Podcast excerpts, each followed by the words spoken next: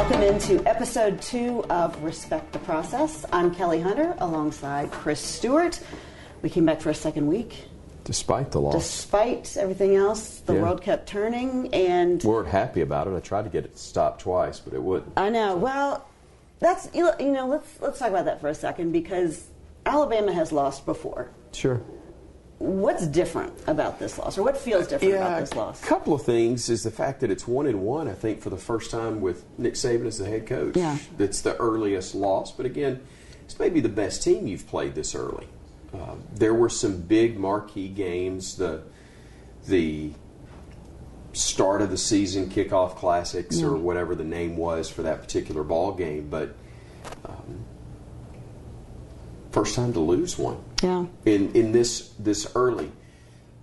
I think you know if you say something enough times, eventually you're going to be right. Right.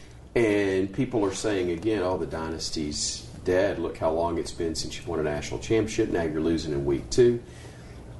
Let me be real clear. We're going to spend a lot of time today talking about it, but Texas is good. Yeah. They're really good. Yeah. They may be national championship good. Right. They also could lose probably at any point, and I don't even know who they've got on the schedule next. Mm-hmm. Okay, just to be honest, but they could also lose at some point in the next month, Right. Because you don't know how they're going to handle success. They're talented enough. We knew going in they were talented enough to beat Alabama. They showed that they're talented enough to maybe contend for the whole thing. Are they disciplined enough Mm-hmm. To stay locked in and stay focused so that they can be there at the end of the year? Only time right. is going to tell. So I think a big part of this is short sightedness in not talking about who Texas is, even though there's a lot of time that we're going to spend Right. talking about what Alabama was not on Saturday. Well, and that leads me to the next point of what we saw from Texas. Alabama did not seem to be able to handle anything on any level to compete with them. Um, really, once in the second half, like I feel like there was that 15 second change where they scored. We, we, we got the ball. Miller threw the interception. Yeah. They scored, and next thing you know, it's Right. it's an entirely different ball game. I know what you mean, but I want to go to something you said because you're talking about not competing. And I don't know that that is really accurate. I think this is an example Okay. that we all get into of everybody else is compared to Alabama. Mm-hmm. Alabama is compared to Alabama's best of the past. Good point. And so, therefore, the mindset is, and I'm just as guilty, mm-hmm. this is not pointing a finger at you. Alabama was in that game. Alabama was not as good as Texas. You're right. And I know that's really what you meant. No. But Bama led this game. As bad as Alabama played Right. by Alabama standards, they were ahead after I mean, heck, they're playing Dixieland Delight with 11:15 to go because they're sitting here thinking, okay, we got the lead. Right. Now's the time to really stadium-wise go all in on the momentum, Mm-hmm. and it was there. And then they go through Alabama's defense like a hot knife through butter. Right. And that was disappointing. But all I'm saying is that that is a 10 point loss. Mm-hmm. As bad a loss as Alabama's had at home during the Nick Saban era, or very close to it. And yet, Bama had two touchdowns taken off the board, Right. eight additional points, plus the old Gene Stallings line of four or five plays determine the outcome of the game. I, I can give you two to three others easily where Alabama wins this thing by a touchdown, and suddenly you're going, boy, they dodged a bullet there. Instead of going, dear Lord, what's wrong? Sky is falling. Right. Never going to win another game again. Forget about championships. Exactly. Has it time passed him by? That is part of what perception is reality. Mm-hmm. That's what perception is for Alabama if you're not playing at the level that Alabama has played at in the past. Well, and okay, so you bring up the past real quick, and I just Okay. want to mention because we've heard, I felt like Sunday, Monday, Tuesday, we heard a lot about has Alabama, what, what's its identity? Are they searching for their identity? More than a fair question. And then, you know, you start hearing about leadership and within the team leadership. Mm-hmm. And there was, I heard Marvin Constant, former Alabama linebacker, say this. He said, Nobody's being critical of them. We just expect you to do the job that you committed to do when you signed that letter of intent. You decided to come to Alabama to kick ass and kill, not sit there and cheerlead and cry after games. Yeah. And I think, you know, we, we've heard a lot from former players. Sure. They've been very vocal about this because Right. they don't feel like they that the defensive linemen, the offensive linemen, really top to bottom except for special teams, held the line for what they believe is the standard at Alabama. Right. I agree. Here's also part of it.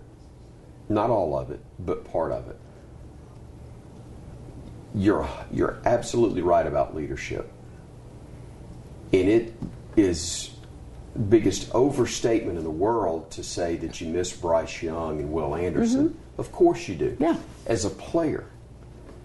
But where you miss guys like that is the locker room. And challenging And each other. No Yeah. question. It is the leadership part of it that is so good. And when you have guys that are there three, four, and five years, Mm-hmm. and it's not just a few of them, it's the bulk of a class, that's where real leadership is built because those guys are absolute veterans. Now it's a case where if you're a great player, you're there three years. Yeah. And that's it. Mm-hmm. And it's tough to get guys coming in behind you. They may be talented enough, but they may not understand or may not have that leadership gene that the other guy had mm-hmm. That was there before them. That's part of what you miss. You and I were talking off air about this a little bit earlier. But in in uh, years past, and I'm not talking 20 years ago. I'm talking three, four years ago. Jalen Milroe has the type of game that he had. As a fan, you sit there and go, Man, I wish we could have those two picks back, but can you believe what he's going to be like his senior year? Mm-hmm. You're looking Yeah. at the positives Right. from a sophomore quarterback, and you're looking at what you can build off of. Mm-hmm. Now it's a case of it doesn't matter if you're a freshman or a sophomore. Where's the next guy? Yeah. That's where the mindset is. You're not you're not even thinking about growth and development two years from now. You're thinking, get him out of there. Who? Where's the next Right. one? And that's just that's where it is. I'm not saying it's wrong. I'm not saying it shouldn't be that way. I'm just saying that is a major difference. There's no room there's no room for a guy to make a mistake and to grow like there used to be. Yeah. Part of that's expectation. Part of that is just where we are in the world of college football with transfers, NIL, and everything else that constantly has the spotlight on these Yeah. kids. Now, I heard Coach Saban say that all the problems that they have are fixable. Mm-hmm. And I heard him when you, you were talking to him in his uh, postgame show saying, you know, this isn't the final, this is the midterm that Right. we're talking about here. Um, do you think that these problems are South Florida fixable, or are these problems that they are going to be able to fix? Because after South Florida, it is seven straight SEC teams in a row. Yeah. Well, here's the thing: if you play terrible and barely escape by the skin of your teeth against South Florida, or um if you win by 50, it's not a case of giving up on the rest of the season or going out and getting sized for SEC championship rings. Mm-hmm.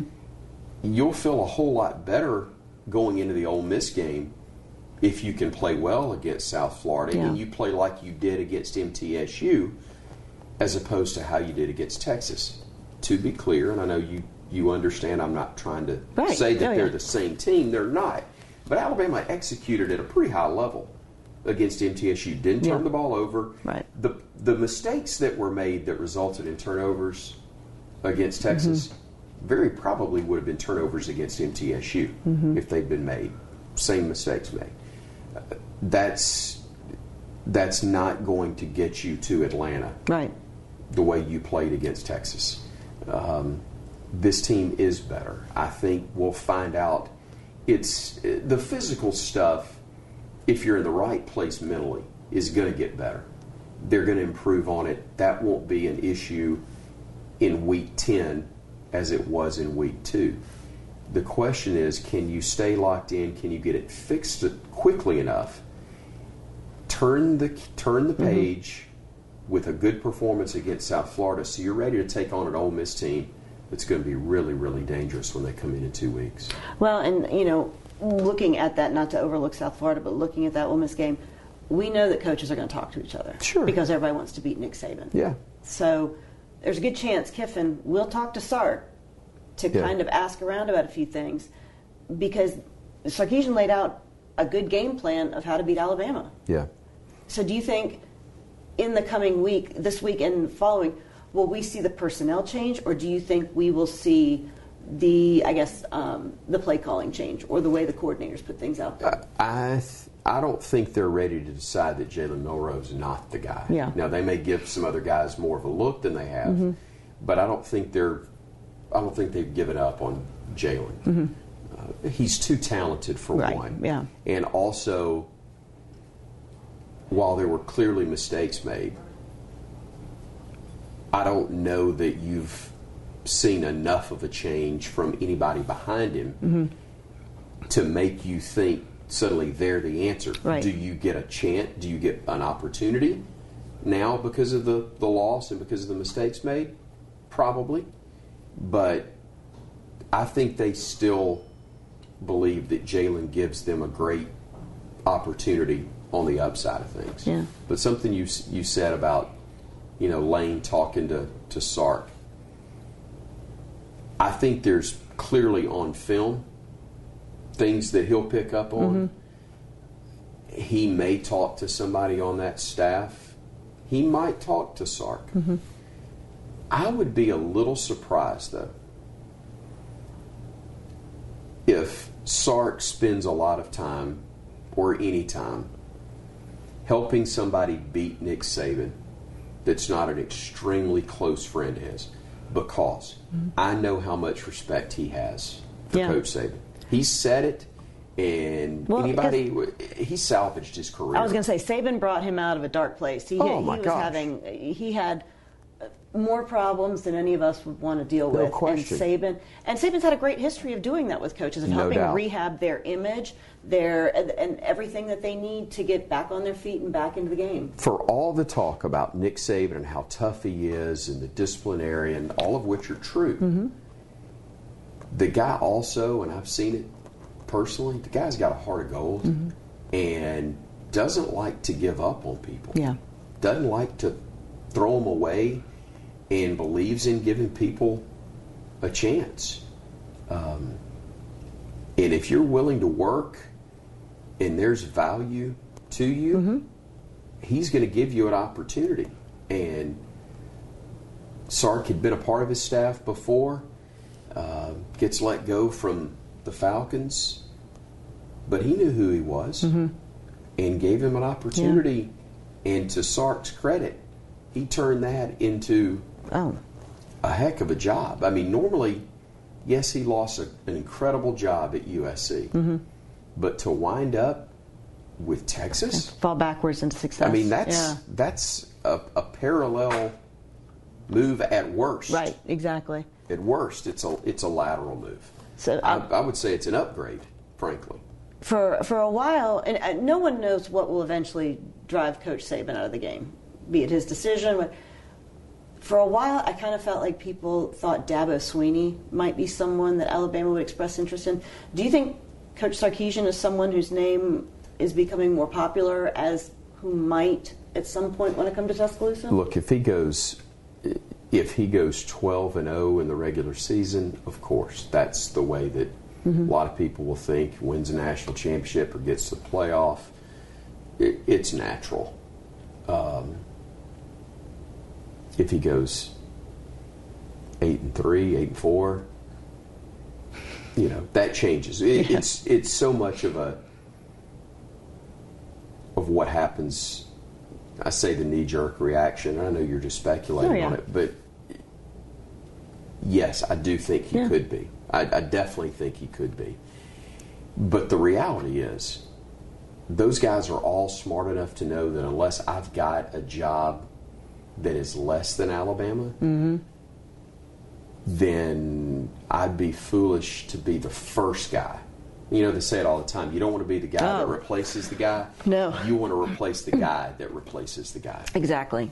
So that's where they all may line up to be one coach removed, not two coaches removed, but not Yeah. one removed. Uh-huh.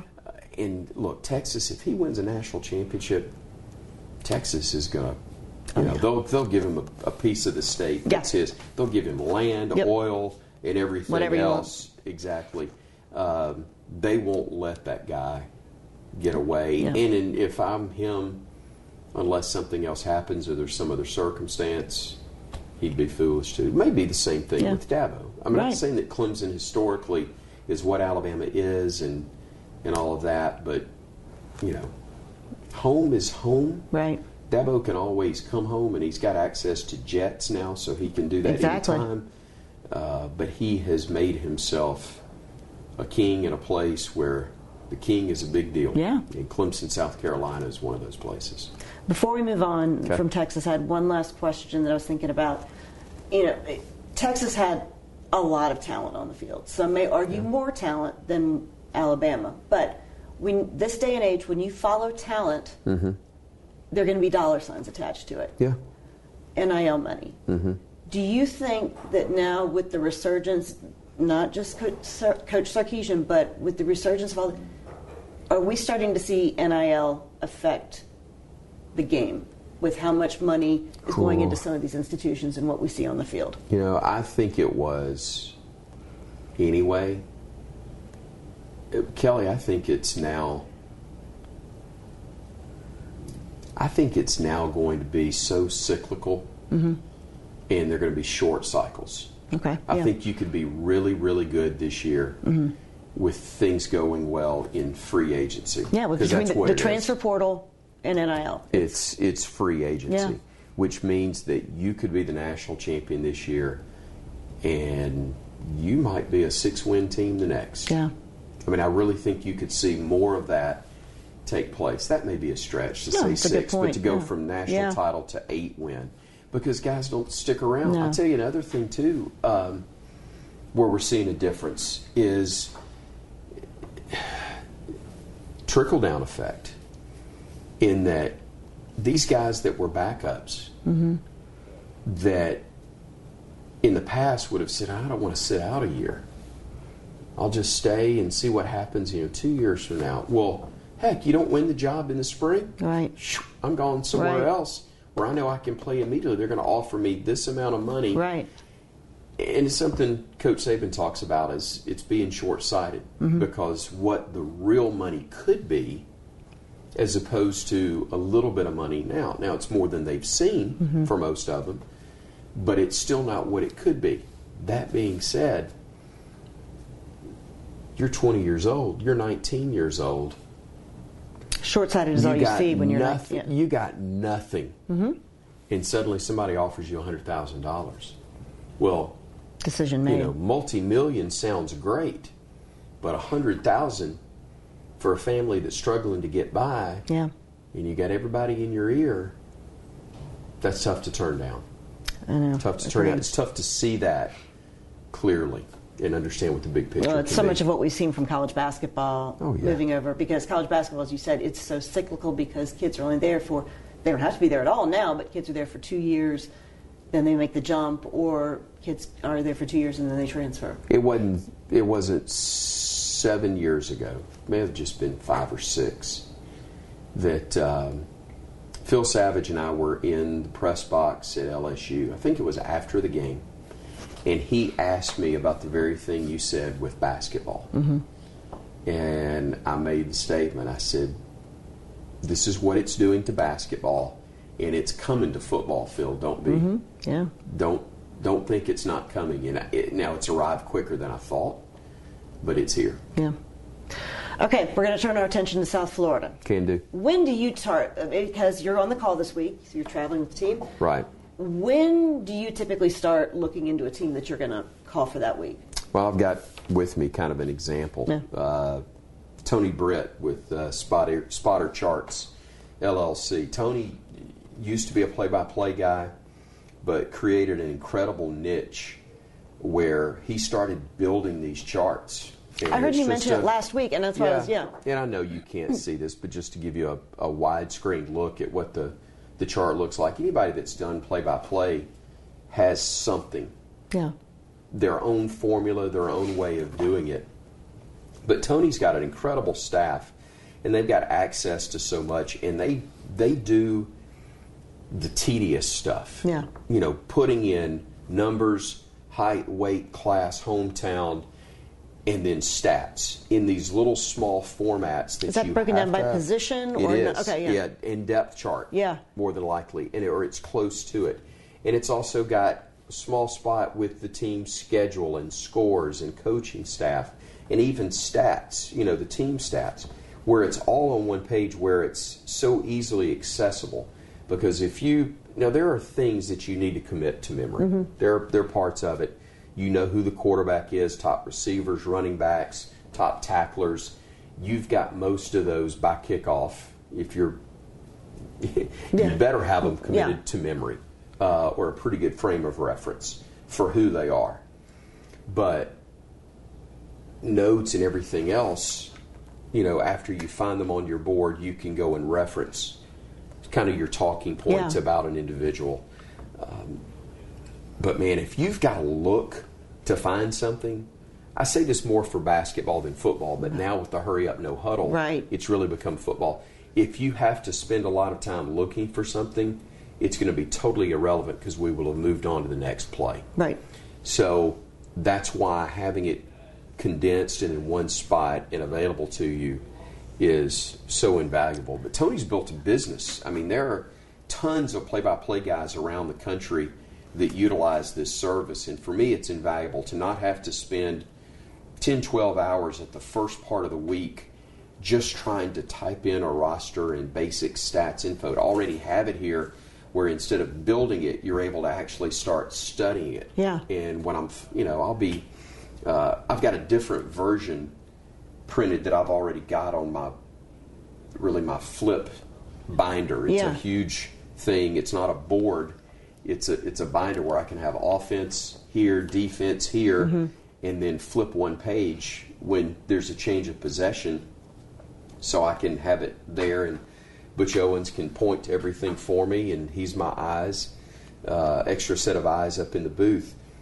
But to have all of this there is huge. But then I've got kind of a, a smaller version that I'll travel with me so I can study it when I've got a few Yeah. minutes and, and read about Byrum Brown, the redshirt freshman from Raleigh, North Carolina, who last week was 20 of 34 for 59%, throwing 200 yards and three touchdowns with no picks. Uh, pretty big, but he also ran it 17 times for a couple of touchdowns So that's impressive. as well. Okay, so because I know when I worked in television, I would spell everything phonetically. If Yeah. I'm reading it on the prompter, I had to spell it phonetically. Is this spelled out? The, because I was looking at the one uh, the one player whose name is Blue Ellie. Yeah. And I called him Blue Eli, and you're like, no, it's Blue Eli. Well, Ellie. it is e- ELI, and the only reason I know that is because, thankfully, they've got the spelling there. But right next to it, if it or below it, if it is a uh, different or awkward name, they will have it in, in blue. Yeah. No, no pun intended, but it's accurate. Yeah. In blue, phonetically, you know how you say it, so it's right there in Okay. front. This this crew at at uh, Spotting Charts does an incredible That's- job, and it makes it so much easier That's for impressive. me. I mean, I remember if anyone ever saw in the closed captioning uh, back when Auburn had uh, Mamadou Ninja, I would spell it Marmaduke Ninja. Yeah. Because for my to be able to glance at it really quickly, I needed to know exactly how to say it. Why is it that I always hear Jim Fyffe go, "Hello, Dakar Senegal" whenever I hear that? So, but I mean, and then and that is uh, I with the pace, as you said, with the no with the no huddle offense and how quickly the game does move. Yeah. To be able to have something like that, it's and even to be able to, to quick for you. Obviously, you know how to quickly look down and, and you know what you're looking for. Right. Whereas the rest of that would still look like it was in Chinese for me if I were trying Well, to. and look, when I first looked down at it, it's the same for me. But as you Like everyone else, the game slows down a little bit for It you. Does. the more calls you've had. Uh, but also, you know, you figure out your system, and so Yeah. you know you sit as best you can with eyes up. Or really, the fact that you're looking down at the field Yeah. from from our perch, this being here in the way that it is, is really helpful. Okay, so now do you travel with the team? I don't. Okay, I you- do for basketball Okay. and usually for baseball. But for uh, well, I do if it's a flight Yeah. for basketball and baseball. But for football, um, everybody's on the charter. It's full. There are a lot of guests that are on there, so we travel on our own. And I've got, you know, for instance, this week um, I'm speaking at a University of Alabama alumni event on Friday night.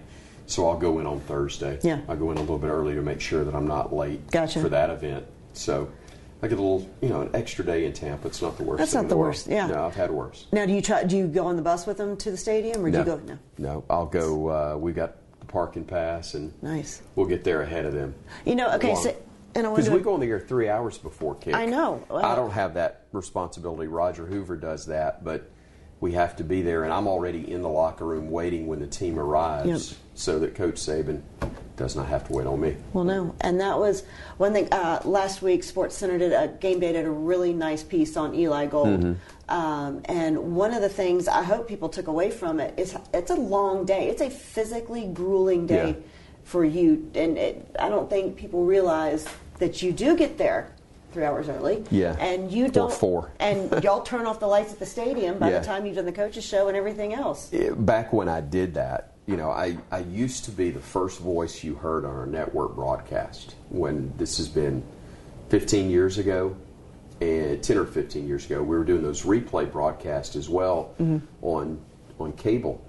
So, typical home game for me, Tyler and I would come on the air from Baumhower's um, and do the first hour of pregame. Then we would throw it to the stadium.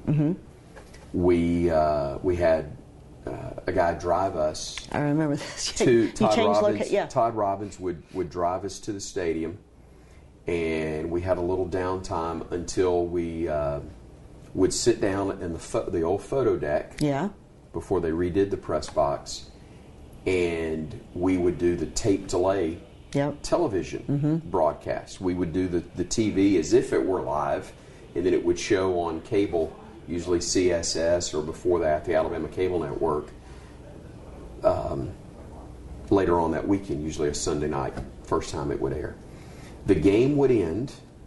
We'd take the headset off. We would get down the elevator as quickly as we could, and we had a campus policeman that was waiting on us. Yep. For, these are obviously just for home games, but a campus policeman that was waiting on us outside the elevator in a car. We'd get in the back. He flips the lights and the sirens. Seas would part, and he would take us down University to get to Baumhauer's where we could do the post game show. And that was kind of cool, just to be honest Oh. with you. That was a cool part of the day. But then you're right. We get there, and whenever Eli would would finish uh, wrapping up that part of it, then we would take the phone calls Yeah. on the show. And I've I've given Tyler a, a hard time about this. I said, "You got it made." I said, "I took the phone calls." When you were the quarterback, now you're having to take them with Nick Saban right. as the head coach. It's a whole lot different now. But he did laugh. One day we were, we'd been there all day, and it was a long, long day. And I threw the last commercial break before we're going to come back and do the last segment. And I said, I know I sound like a wimp asking you this, but are you are you really worn out on Sunday mm-hmm. after we've done this? And Tyler goes, I'm so glad you said it. He goes, I feel he goes, I feel awful. He goes, I'm dang near as sore on Sundays as I was when we played. Okay, He said it's a long freaking day and I just feel like I've been beat with a stick. That makes me feel better. Yeah, it does. So it, it made me feel better, but it, it was it's a long day. Again, it beats working for a living, as my dad used to say. But it it's a day. No, it's, a, it's a weekend. As I would remind people, it is a job. Yeah, Bottom is. line is, it is a job. It is. It's a good work. one. I was getting. It's a great job. You do a great job. You and Tyler Watts going to be in the booth. Tyler Yeah, Watts. be fun. Yeah. So back together. Yeah, Um, done more probably done more football with Tyler than anybody I've ever Yeah. done ball games with because we did high school for years. Yep. Uh, and had a great time doing it. We did those replay broadcasts for a couple of years before they went the way of the dodo bird and uh, became extinct. And so, you know, we did, but we did high school for a long time. So it'll be fun to work with him again. Is this going to be? Um, I was going to say, I, I would hope that after this past week and after everything that people have been saying about this team, that this t- they come out and play some inspired football on Saturday. I will be surprised if they don't. What I what I also won't be shocked about is if they play a little tight early. Mm-hmm. Yeah. I hope they don't, but I won't be shocked if they do.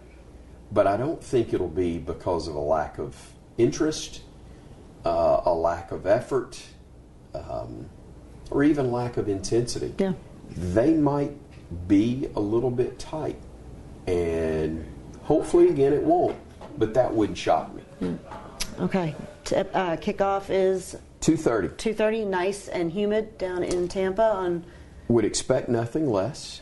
what's the forecast look like? I have not. I have not. I have not Uh, there looked. was a chance of rain when I last checked. Okay, well, but I don't know that that will happen. I think it was around 50-50, which, again, when you see that, by the time you get to game time, it could either be, you In- know, a guy, In a, a guy in a wooden boat with Yeah. two animals of every kind lined up together, or it could be perfectly sunny and not a cloud to be found. Lovely. So, well, look forward to hearing you. Mm-hmm. Thank you. 2.30 on Saturday, and we'll be back with you each week on Respect the Process. And, of course, we look forward to hearing you give us a much better roll tide on Saturday. Um, look, I hope it's a big, big, big, when all is said and done, roll tide. All right. Well, we'll see you next week. For Chris Stewart, I'm Kelly Hunter.